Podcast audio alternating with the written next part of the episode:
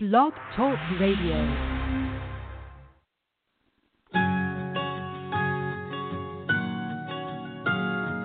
There was a time I was so afraid, so scared to do what I wanted. In looking back, I can see all the mistakes that I made, and I wish that I could talk to me and tell me I can change. Don't be afraid,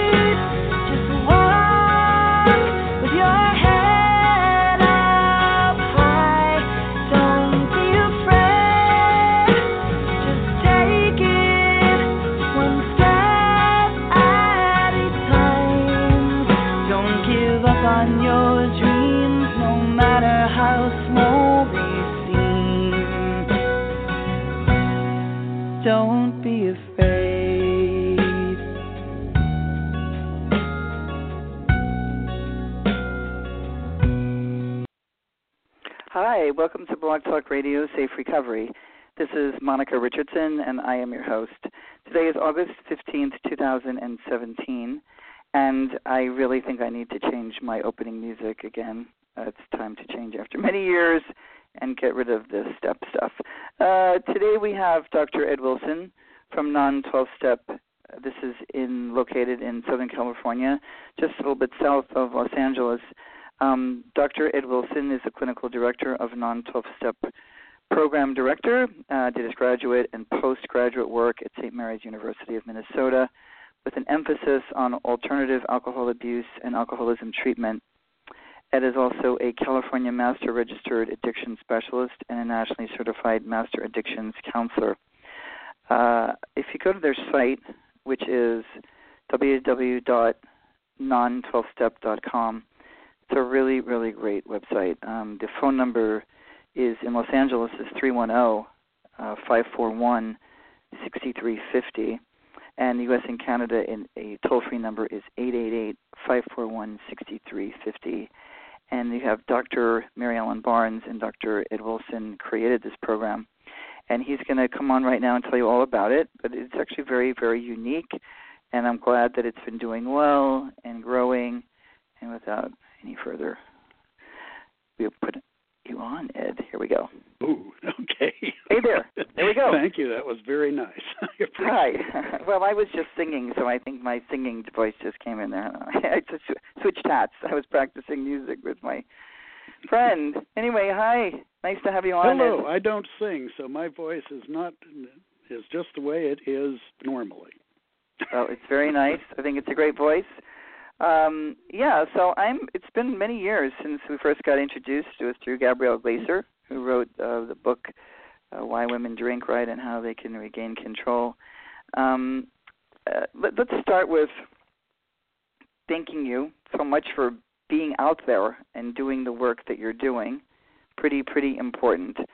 Um, I know we have a lot of questions, but I just want to ask this: uh, How many years have you had this uh, program? You call okay. it a program? Yeah, Dr. Yeah. Barnes, Mary Ellen, and I opened this practice here in Palos Verdes uh, 12 years ago. hmm and I designed the model for this when I was in graduate school at St. Mary's in the 1990s. Wow. And it took me a very long time to find the right person because we work as a team. And Mhm. it takes two of us to do this. And it took a long time for me to find Dr. Barnes and for she and I to settle in. So we've been doing this quite comfortably and happily now for 12 years. Yeah, and what would make like so you have maybe one aspect and she comes from another place? Like what are the two different places you both come from that makes it so good you're working together? Well, part of it is not so much differences in where we sort of come from background wise. What's important is we work as a team, which, and I'm the person who had a vodka problem a zillion years ago. Mhm. She's the person who had a family member that she was delegated to find help for and discovered there wasn't any. yeah. Um, so when we are working with a client, we're frequently working with the spouse as well, and sometimes both people have an alcohol problem. Mhm. But even when we're just dealing with a, you know, one has a problem, the other one doesn't, couple, each person feels like they have someone who understands their side of things, and right. You don't end up with the triangulation that dooms almost all couples work where you Mm. know if the if the client's a woman and the therapist is a woman the man feels ganged up on and vice versa Yeah. so Right. by having a team that works then you you do you'd simply avoid that problem you know, or that escape route if you will Mhm.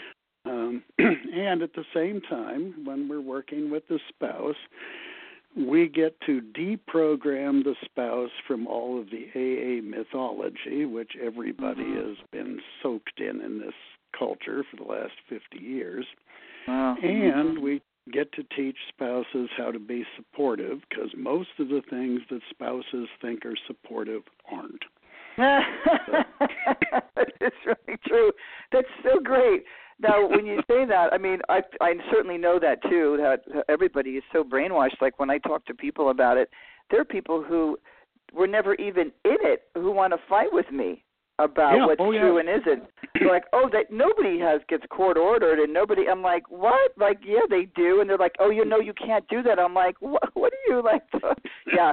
So, mm, yeah, I'm, I'm sure you have a job there. Uh, do you have? but there's uh, you know there's one of one of the funny ones is is that we'll hear especially with the holidays we'll we'll hear this one they'll say well you know since monica here's been through treatment i guess we won't be serving any wine at thanksgiving dinner this year and we will say and because uncle otto is a little obese i guess we won't be serving any food either oh God. Oh. Mm. So, well, I want to actually, what we tell Yeah, people about being supportive is very simple. We say, if you want to be supportive, him or her, what they Mm-hmm. find to be supportive, and then believe them. Yeah, yeah. Oh, well. Yeah. Or how about asking them what they want to do? Like I remember when That's I what I interviewed mean. Tom That's- Horvath, you- right? And I said, You- well, I mean, even about drinking or not, right? Abstinence or not, right? Or mo- do Yeah. they want to moderate? Like, right? Even that question, 2011, I was like, what? Wait a minute. What do you ask them? And then, you know, he told me, and it was the first interview that I did with them, and I was so mm-hmm. shocked, but happily shocked. You know what I mean? It was really, yeah. Really well, something. tell us what you want. What is your outcome preference? We will tell you what the odds are, and the odds vary depending on the client, but that's another reason why we only work with individuals and couples is because everybody's situation is different. Everybody is medicating different stuff or a mosaic of different things and what's appropriate to them and their preferred outcome is going to be unique. So, you know, we've seen, I don't know, five, six hundred clients, I suppose, over the last dozen years. And the recommendations for everybody vary. I mean, there Mhm. are, yes, there are some things we recommend for everybody. We think you should be discovering whether or not naltrexone, for example, is helpful, and for about mm-hmm. 70% of people it is, and we say that it would probably be a good idea to do that for three to six months so you're less distracted while you're changing your day-to-day life routines and, you know, incorporating what's going to work for you. right. But you, you do. It's a mosaic of, you know, we do CBT. We do a ton of assertiveness training, which is Mm-hmm. completely, of course, anathema to AA. The last thing they want is assertive people in there, as you well Yeah. know. Right. yeah, I love that. I I think that's really important. There was a guy who gave me a book when I was like in my second year in AA in the 70s Mhm. who handed me a book about assertiveness training. A really nice guy. Let's talk about the difference between your uh we have a whole bunch of good questions, but being that we're here, what makes yours so different than any other? I'm not going to call you a rehab, right? You don't want me to call you a rehab? Do no, I don't do care what you, you know, on on this line we're this- kind of talking the same stuff. So the Yeah, we we're on this Right, right. So it's Yeah. treatment. You do treatment there, and but tell me, let's tell all our listeners uh, what's the difference between you and and the classic 12 folks step. out there. Yeah, and the big difference is is please, folks, it's not a disease; it's a symptom. Mm-hmm. Al- the misuse of alcohol is not a disease. It is a symptom that you are medicating rather than addressing things that you need to address. These things, you know, typically loneliness, anxiety, uh, boredom, depression, trauma, uh, physical pains, uh, role changes, retirement, empty nest syndrome.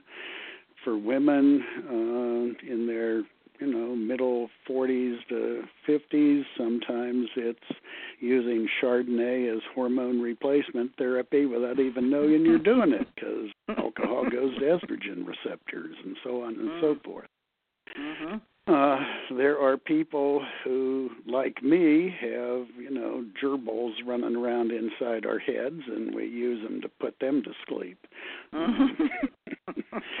so everybody has a mosaic. They're medicating a little of this and a lot of that. We see a ton of unbalanced personal relationships. That's where the assertiveness training comes in. Mhm. Um, alcohol misuse or abuse of alcohol is a really wonderful passive aggressive fu to a controlling spouse. Mhm.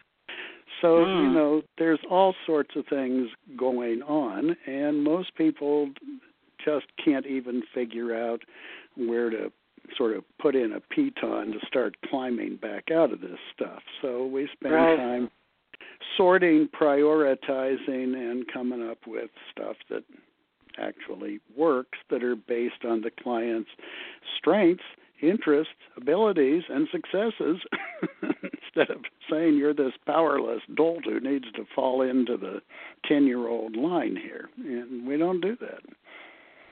Yeah, we don't. Now, you were studying way back when, and your thoughts were uh, were you already like alerted to that you didn't like AA and that you wanted to be trained in something else? And what did that look like way back then? Okay, way back then was after an avalanche of personal tragedies, I retreated into the bottom of a vodka bottle and stayed there buried in the avalanche for maybe longer than I should have, but I knew Mhm. then that that AA would kill me, it wouldn't help me. Hmm. And I was not going there, so I spent a couple Right. three years digging my way out of my personal avalanche there and then some years later when I was ready to go to graduate school, I went to St. Mary's because they would let me design my own programs and let me research the stuff I wanted to research. Mhm. Um, Well, that's good to I- know. I Mhm. had done a well.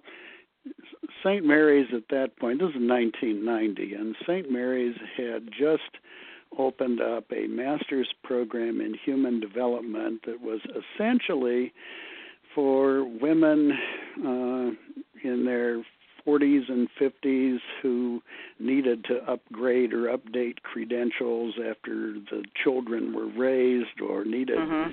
You know to get back into the job market so i became i was a single parent who had just finished raising my two adopted kids so i got to be the token male in the program uh, but Well- the deal was that they let me design what I wanted to do, what I wanted to research. So, yeah.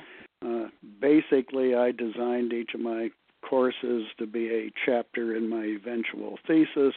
I designed my thesis to be the rough draft for my dissertation. I designed my dissertation many a long year ago to actually be the book that I am currently finishing up, which is called AA Who It Helps, Who It Harms, Who It Kills, and Why. Wow, wow. So let's do, let's go to that question. And uh, the first one is who does AA help, harm, and kill, and why? Who, Scott, let's address that. That's, that's a perfect segue. It's, it's actually not particularly difficult. Back in the 1950s, my crotchety old uncles, who I will confess were younger then than I am now, but I still see them from my 12 year old eyes as my crotchety right. old uncles, and right. they said, AA, oh, that's the Peter Pan Society for all little boys never want to grow up. Mm. And in point of fact, I did get my master's and my doctorate proving they were right. AA works for people whose emotional and psychological development was arrested prior to the age of 12. And it works for the predators who prey on them. Mm-hmm. And it works for hyper conscientious people. Uh, I think you know who some of those are, who yeah. spend their time trying to save the flock from the wolves. Right. So it it works for the flock, who are the you know people there at arrested at six to twelve years old. It works for the predators who prey on them and frankly own most of the rehab programs in the country. Mm-hmm. And temporarily or for greater or longer periods of time, it works for all of you who are focused on saving people or fixing AA until you figure out it's not going to happen. Right, and right. to save yourselves. yeah, really. And I think, uh, well, that's an interesting list of people, um, you know, of who I think super controlling people that wind up in the cult, like the Pacific Group or the Atlantic Group. Mm-hmm. Uh, we, I, I took a producer uh, to a Pacific Group meeting. She had no idea what a meeting was like, and I thought, okay, I'm going to take you to a small meeting and a huge meeting. And we went. Mm-hmm. She could not. And actually, I couldn't believe the behavior of the women who were guarding the gates as we walked mm-hmm. in a little late because we couldn't get parking. And I was like, "Are you kidding me?" And I, it was just really a weird experience, but um, well, this is good. So you have created something that's really different. We've written this book. When is the book? Uh, still oh, writing it, God, or is I'm, it edited I'm hoping stages? I'll have it done by the first of the year, but yeah. I've been lazy lately. But the other part is, and it doesn't matter. The people who it helps, it helps. Fine, leave them alone. What Mm-hmm. happens mm-hmm. though is alcohol, in addition to being a depressant, is a regressant it causes us to behave at a younger developmental level than we actually are. Mm. So, excuse me, normal people, if they drink enough, will regress themselves down where they appear to fit into AA. These are the people that AA harms because when they quit drinking, they bounce back to their normal level, which means they've Mhm. literally outgrown AA, but they are so brainwashed and terrified they're afraid to leave. And they can stay stuck there for decades. Got people coming peop- to you who are actually still not drinking and and who need help deprogramming, or is that Yes. not your thing? Do you help no, people we do do that? that. We do deprogramming. We get people who are saying, I need out of here and I'm scared to death. Mm-hmm. So we do that as well. Now, then there is the group of people who AA kills. People kills, AA kills people who are precociously too old for their age, shall we say. People who are gifted in the arts, people who are, Mhm. you know, gifted in other ways, because it Wow. says that what makes you unique, you have to give up. And if I Yeah, have to give yeah. up what is making me unique, I might as well hang myself or drink Yeah, right. myself to death.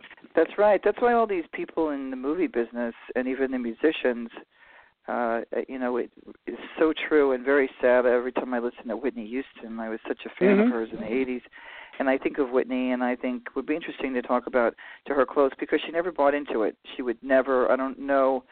Uh, I didn't really research her as much as other people um, when I was making the movie about. But we know that she didn't buy into it. She wanted to drink, and so she drank. But Mhm. the dynamic in Hollywood and the music business is such that then you get ostracized, you get labeled.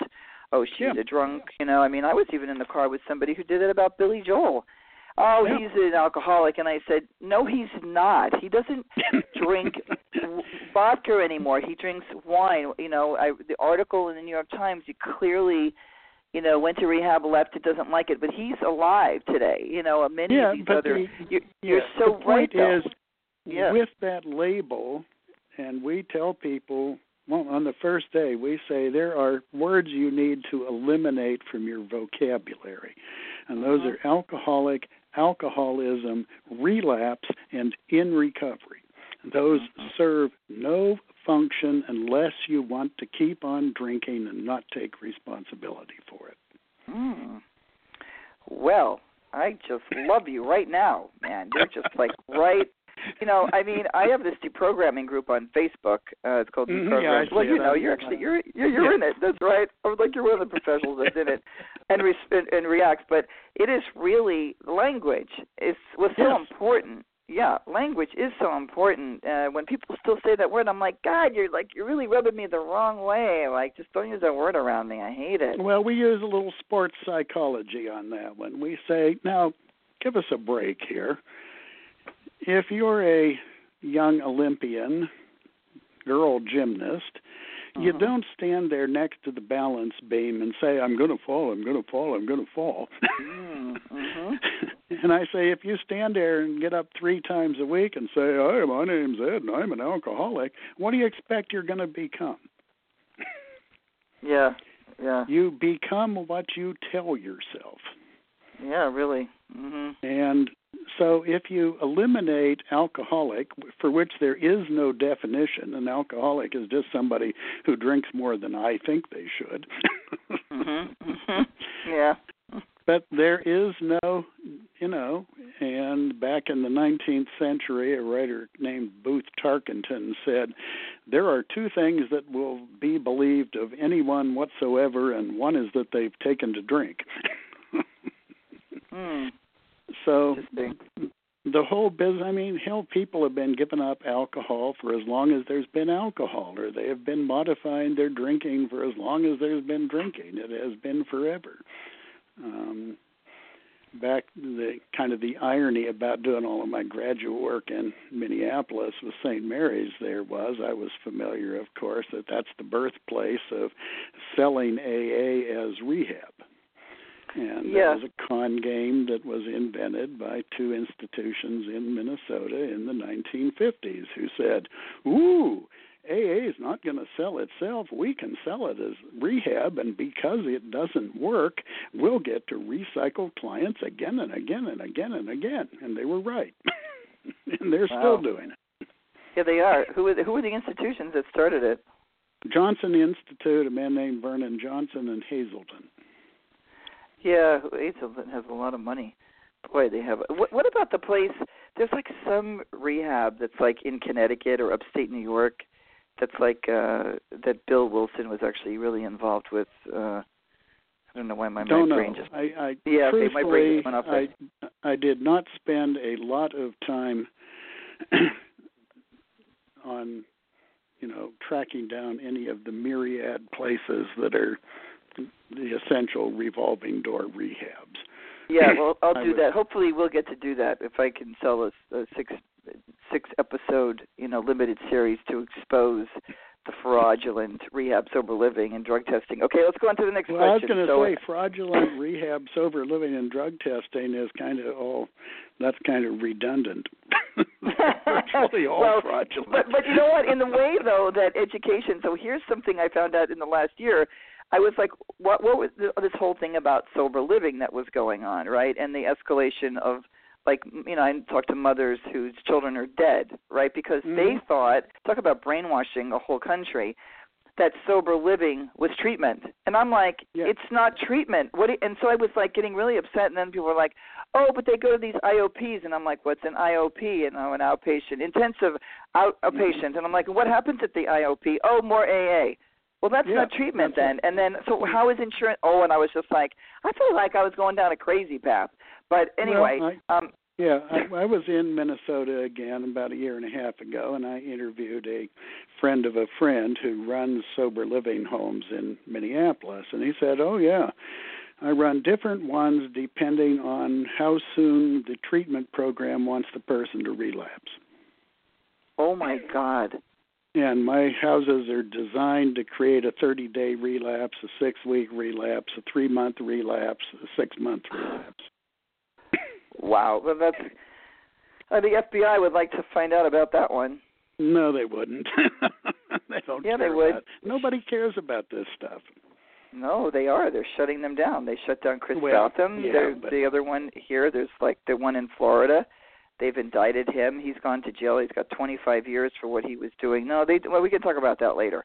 That's yeah. a little diversion here, but but there there there is a group in the FBI, not the police, that care about it and shutting it down. They do. Okay. So we there, there are some. I would like to give there. them a laundry list of places they could start with. Yeah, well, once I visit them, I'll, we can talk before I go visit the FBI. yeah, but one, you know, because one I'm of going the things, with my. well, we we hear a lot because lots of our clients have been someplace mm. else and walked out mhm. and said, Yeah. "Ooh." So we hear, you know, lots of stories about lots of different places. We know which places are paying kickbacks to interventionists and how much and what for and all that kind of stuff. Mm. So All right. Well, we'll talk when we go to lunch. So we, we, we talked about doing that. We'll do that definitely. I'm not kidding. I mean, it's really bad. I mean, I have somebody who came to me with all that kind of information. It's just, I mean, I had no idea they're paying five to seven thousand dollars per body to get That's referred. right. Oh yeah. Well, Yeah, and, and then, then- it's it's it's actually a sliding fee scale. The longer you get them to stay, the more of a kickback you get. That's disgusting. And that also Um, goes for people on medical boards and physicians assistance programs and all of those AA cover groups. Right. The PHP, the, the physicians. I have a couple of Yeah, nurses and doctors contact me. Yeah, lately. the nurses one in California is especially bad. The doctors one in California, the doctors finally got it shut down, but I hear Oh, really? it's coming back. Hmm. Really? Uh, That's with the California Nurses Association. California Nurses Association will not allow anyone to go to any kind of treatment except AA based. Wow. Did you ever? Wow. We've had like, nurses who wanted to come here. We've had nurses who hadn't had a drinking problem in 20 years, got Mhm. a DUI 20 years ago, and then moved to California and applied for their license. Oh well, we can't license you until you've been through rehab. What do you mean? I got an A, you know, a DUI when I was 17 in high school. Oh well, so you're an alcoholic and you must go to AA-based treatment before we'll give you a license. Yeah. Yeah, that's who needs to be exposed. Like we need to contact them and then have, have them and see who's at the top of that and all that. It's like horrible. Like the FAA and the pilots. Mhm. I called the FAA and called the you know the HIMS program and these two guys that run the HIMS program. They're two steppers. One guy's got 6 Mhm. years. uh, You know, I mean, I was just whew. Anyway, I'm going to ask you another question. Why aren't individuals assessed as to the degree of their alcohol abuse? Which is such a good question. That you know. Well, okay. We do we do a couple of things. I mean, we ask people to kind of give us a brief history of their alcohol usage. Um, obviously, somebody who has been drinking, you know, half a bottle of gin every night for 30 years, or three bottles, two bottles of Chardonnay a night for 30 years, is in a different situation than somebody where this all started going downhill a year ago after a divorce or a death or a diagnosis, you know, something like that. So history is important in terms of okay, now is this short term, is this long term? how much of this is habit, how much of this is compensation, how much of this is normal. I mean, there are times when some alcohol abuse is nearly appropriate. Mhm. So Mhm. so we we do and then we want to put those together with a person's age. The one piece of formal assessment we do, we do Dr. Jane Loevinger's Washington University sentence completion test, which is a measure of emotional and psychological maturity. Mhm. And we do that because, well, for a number of reasons. But one, Yeah. it lets us know what we're working with because it tells us what the person is presenting as. Um, the test gives us a floor, doesn't give us a ceiling, but it tells us Mhm.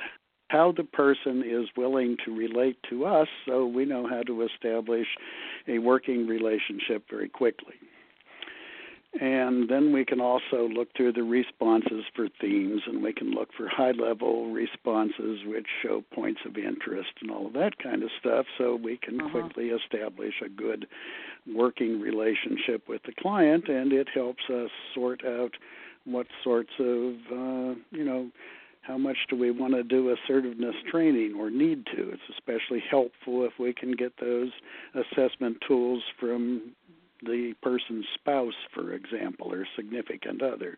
So we can Mhm. see how the interrelationship between the two is, you know, relative to are we talking to someone who rates as a 70 year old even though they're only 46 and whose spouse rates as a 5 year old even though they're 52 and we get those That's interesting. That's really interesting.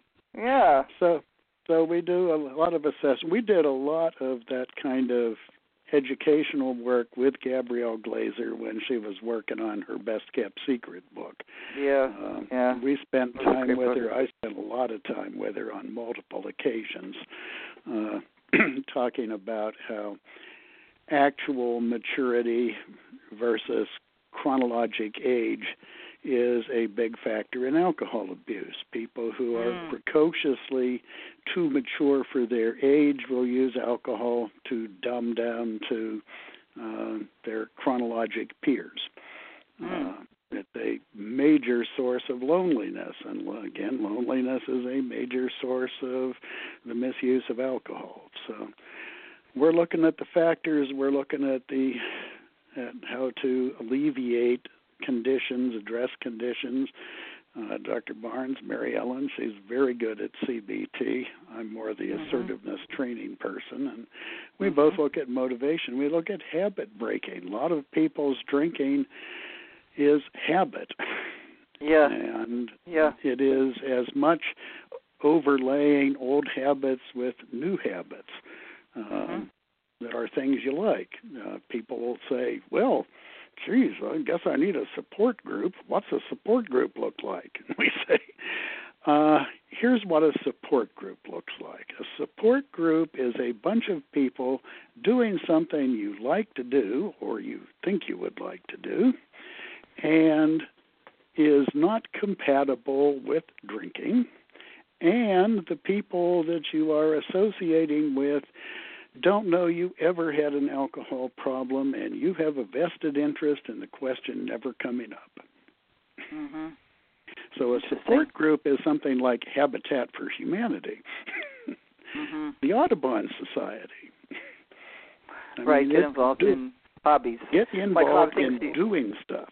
doing stuff. Yeah, I just want to introduce you. I'm talking to Dr. Ed Wilson uh, from Non-12 Step. It's a outpatient alcohol uh, treatment in Southern California. It's uh, how to stop drinking or alternatives to AA or moderate drinking, uh, whatever you'd like. Uh, yeah, well, that's really really fascinating. Um, why are 90% of rehabs 12-step based? because they're based on profit, and profits are enhanced by having people continuously relapse and return, and also because they're cheap. um, essentially, the staff at most rehabs, the counselors and whatnot, are former clients. They're people for whom AA works, and they are sincere for the most part, and they mean well, and they are easily exploited by the predators who own the treatment centers. Mhm. And you're not going to, you know, have big success rates. Of course, everybody's lucky. There is no there is no monitoring, there is no reporting. Nobody knows what Yeah. so places are free to say, "Oh, well, we've got an 80% success rate." Yeah, really? Hmm. How's that when AA only has a 5% success rate? Well, Yeah, there's oversight. Yeah, who? It's like really. I, I was digging through like who the oversight when on um Governor Brown became governor, he Mm-hmm. eliminated the alcohol. Like there was a, you know, a wing or an arm of the state government, right? And so he got rid of that with one whoosh, or whatever he got rid of. You might know more about it, but I just know it went away. And then I was like, okay, what is a rehab? Forget about the sober living. We know those are the houses, they're flop houses.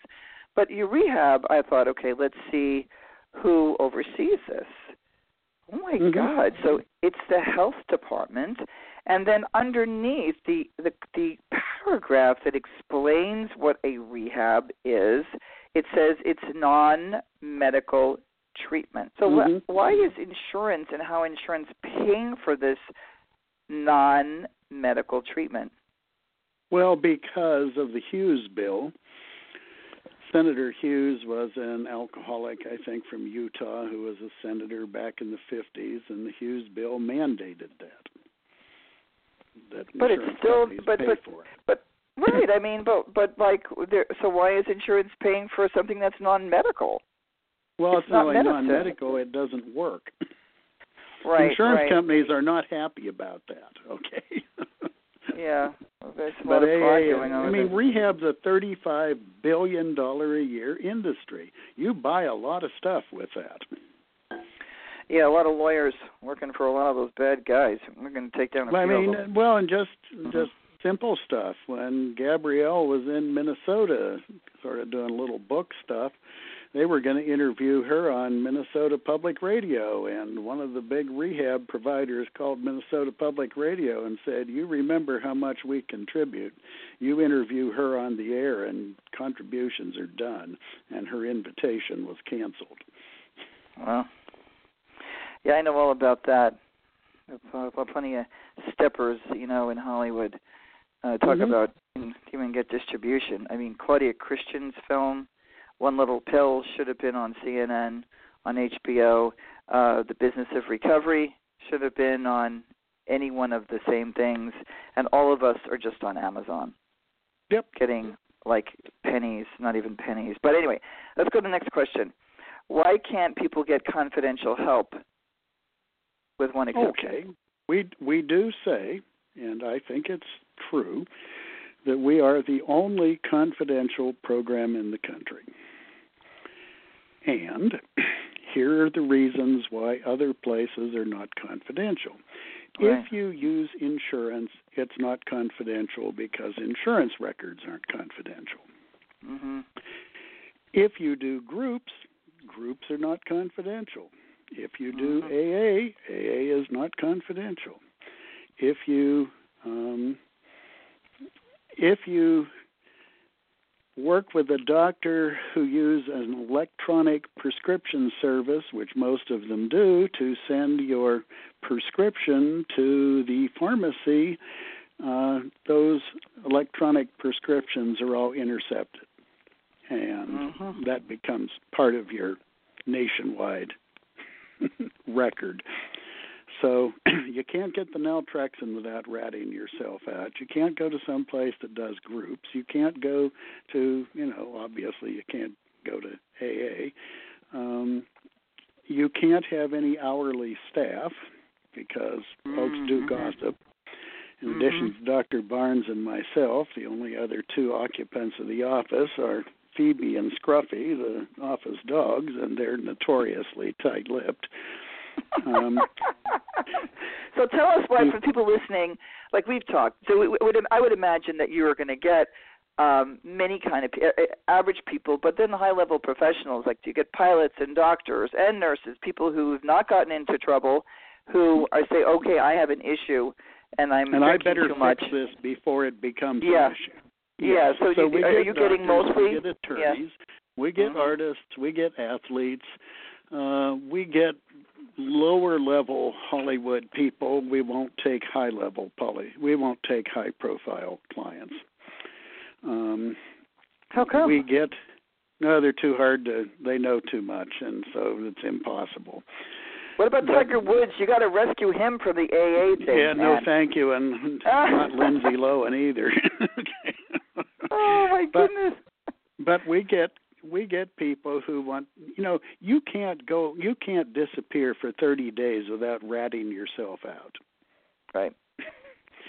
so we're 5 days and anybody can go to southern california for 5 days and then there's 12 weeks of follow up but that's done by phone or skype Mhm. so people can come here uh, the office complex we're in is just a you know kind of an older office complex has oh, let's see there's a dentist there's some insurance people there's some Right. CPAs there's some lawyers there's an architect there's Right. only one person in this complex even after all these years who even know what we do here Mm, mhm. That's kind of good.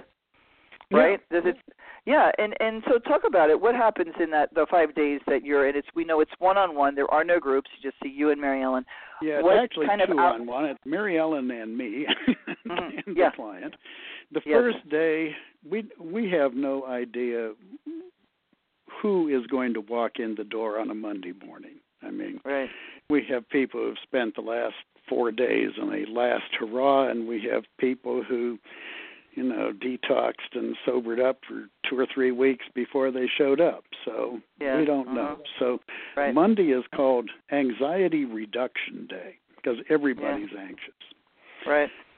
So we get a little history, we do a little assessment. Normally, their appointment with our consulting physician, Dr. Norcross, is on Monday morning sometime, So if there are going to be withdrawal issues, we catch those instantly. Mhm. And so he does a withdrawal assessment. If that's not a problem, then he writes a paper naltrexone prescription, which we take the client to to a private pharmacy where no record is fed into the nationwide system. Hmm. Uh, for clients who are even more concerned than that, we have a relationship with a pharmacy in Canada, so they can get the stuff from out of the country. Well, Um, good. well, we take we take people's privacy very seriously. We have people with licenses, we have people with security clearances, we have people with high-level executive positions. Uh, we've had three billionaires over the course of the last 12 years, all self-made, I might add. Uh, Wow. These are people who That's don't want their difficulties showing up to haunt them anywhere. Right. Right. Now I saw a lady like I think it was on your blog. If I went to your website again, we're talking to Dr. Ed Wilson uh, from Non 12 Step in Southern California, uh, where they were like, was it a lady who was saying, um, "Can you please open a place on the East Coast"? Was that Yes. you? Yeah, because I, I had never seen your blog, and so I, it was a, a really nice website. I really like. Uh, it it seems really different from what it was maybe five years ago or something. But Yeah, um, we upgraded about five years ago, a little bit before Gabrielle's book came out, and then her book kept us flooded for about two and a half years, and um, we're back to kind of normal now, which we like. We like to see about 40 clients a year. Yeah. Um, Wow. So I guess you you can only handle so many. It's the two of you, you know. Well, we only take one new client a week. Wow. One new client. And so what, what is day two like? Yeah. So we had day one. What what are some of the other okay, things day that? two, yeah. then by that time we will have assessed the sentence completion tests, and that'll give us some topics to talk about and some some grist for the relationship meal or whatever else. And then usually then Mary Ellen will begin an introduction to cognitive behavioral therapy because we do teach people cognitive behavioral therapy is not something a therapist does to you, it's something you learn and internalize. So we start that process with that. Um, Wednesday, we're kind of heading into assertiveness training kinds of things. We're getting more in depth into personal and professional relationships and the factors that you're medicating. I mean, what you know what are you medicating are you medicating loneliness anxiety boredom and yes they will say yes all of those and we will say yes but you know what's Right. it's a mosaic what are the big pieces what are the little pieces and where can we start putting in an or to because people one thing that's happened is they're medicating so damn many things they don't even know where to start so Wow. Wednesday is starting to parse out. Okay, it's it's a lot of this and a little of that and a touch of something else and a big piece of this. And where are you? In other words, you know, where are you with regard to, say, your your marriage or your relationship or your employment or your career? and where do you want to be in three to six months and how do you get from here to there and we're looking at measurable quantifiable goals and routes to get there so if one It's of the good. things is your job Yeah. is driving you nuts Right. you know what do you need to do? Do you need to get go back to school? Do you need to get some training? Do you just need to dry out enough that you can actually do a focused job search for example? And we're also looking at people's daily routines because again habit is a big factor much bigger than most people realize Yeah, so I sometimes get into it with people, you know, in the gr- different groups about the habit part because everybody likes to say it was trauma. You know, that guy from Canada that uh mhm. I'm not a fan of him. You know, and I, the reason that I feel so fortunate when I interviewed people, and this was the guy who was on the AA board who left, uh, and who is in my movie, who left with like 30 years when my letter came, and then then they voted to do nothing, and he was the one who we talked about habitual drinking habits, like along with Dr. Mark Curran too, but that he was the first guy who talked about guys who worked in the stock market or they worked in these Mhm. jobs where it was very habitual, right? And then so Yeah. when people say it, I'm like, no, like there's plenty of people. Not everybody had trauma, childhood trauma, no and right. So I love it. I love that. Um, now, have you thought of training people, making a model? Because you know we have a a little problem going on in the United States, which I'm not calling an epidemic, but um, that we could use. They're like they're pouring, and they're going to pour. And actually, Obama poured a billion dollars into models that you know we have this horrible model that's still alive and well. That this Yeah, sounds so problem fantastic. Is we can't. Yeah, we don't want to do training, and that would also jeopardize people's confidentiality. Right, right. Well, you just keep on doing what you're doing. I mean, you know, it sounds Well, like keep really doing fantastic. what we're doing, and, and we write. I mean, I we send out a free non-12 step news newsletter every Sunday morning by email. We have about a 1000 subscribers, hmm so we do our you know we do our sort of bit to help. All right, here we have. Uh, keep yeah, yeah. I, I hear it. We have 11 minutes left. I have these two big questions I want to ask you. So this next one we touched on a very little bit in the beginning, but let's talk about it. Where you have two people sitting in front of you, and they've been watching, you know, the, the CBS AA uh, commercial called "Mom," you know, or they've watched Nurse Jackie forever. How do you deprogram people from AA mythology? Okay, part of it is we say think back. I mean, most of our clients are between 40 and 65. That's the demographic we primarily attract and work with. Mhm. And we'll say, you know, think back. Don't you know a zillion people that you went to college with who drank up a storm and then Mhm. when they got out of college they stopped because that was part of college. That was then. This is now. Or other people who quit when they got married or people who quit when the first child came along or they, you know, moderated back to whatever. a lot of drinking is peer pressure stuff. A lot of it is self-image stuff.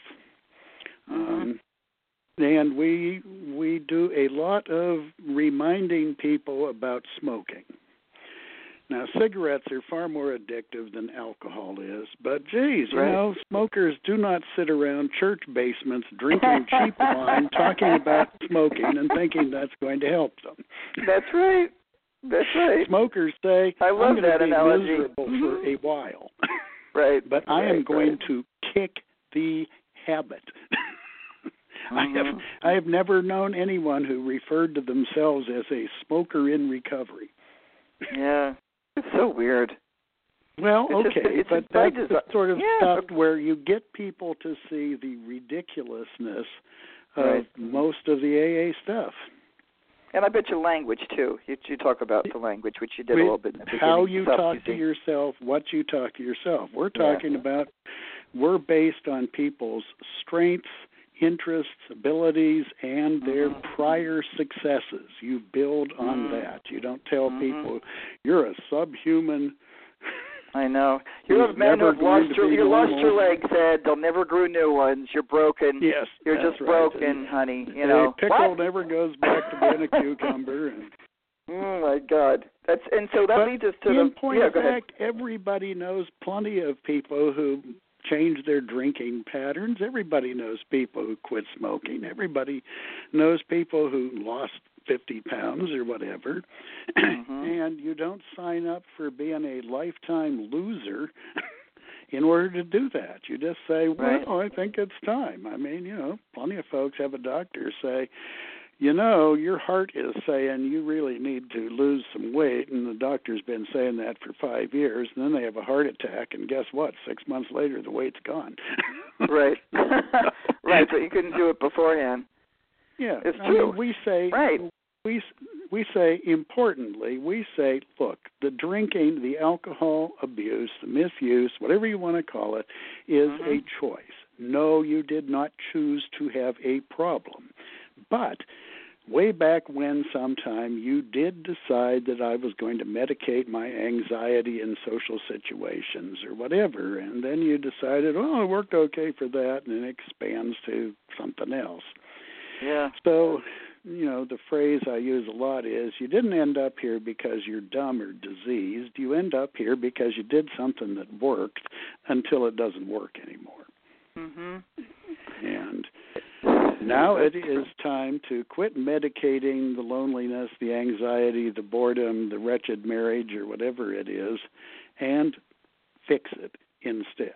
And if you fix what you're medicating, then the medicating goes away. Yeah, that would that would totally make sense. You know. Um, make sense.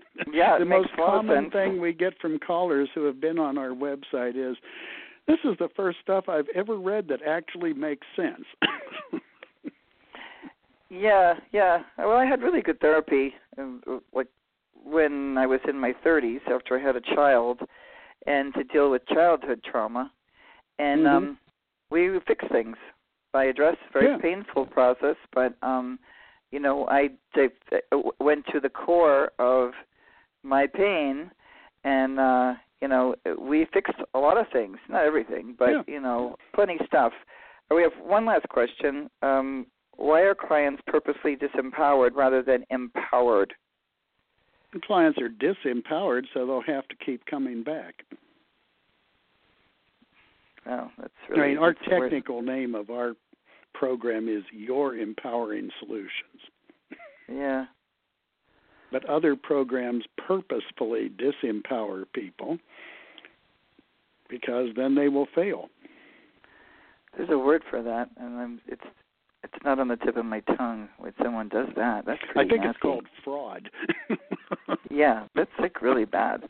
But there's another word too. This fraud is yeah when you know like when the fact that they actually tell the client that they they need to go out and use again so that they can come back in, which is why these kids are dying of Mhm. you know the Yeah. heroin and opiate. But uh, the, the component about AA is in there too with this opiate thing because they don't want to sit in those meetings for the rest of their lives. They say I'd rather get well, high. and well, and why would yeah? If you're going to give me I'd rather that die than sit with you AA people for the rest of my life.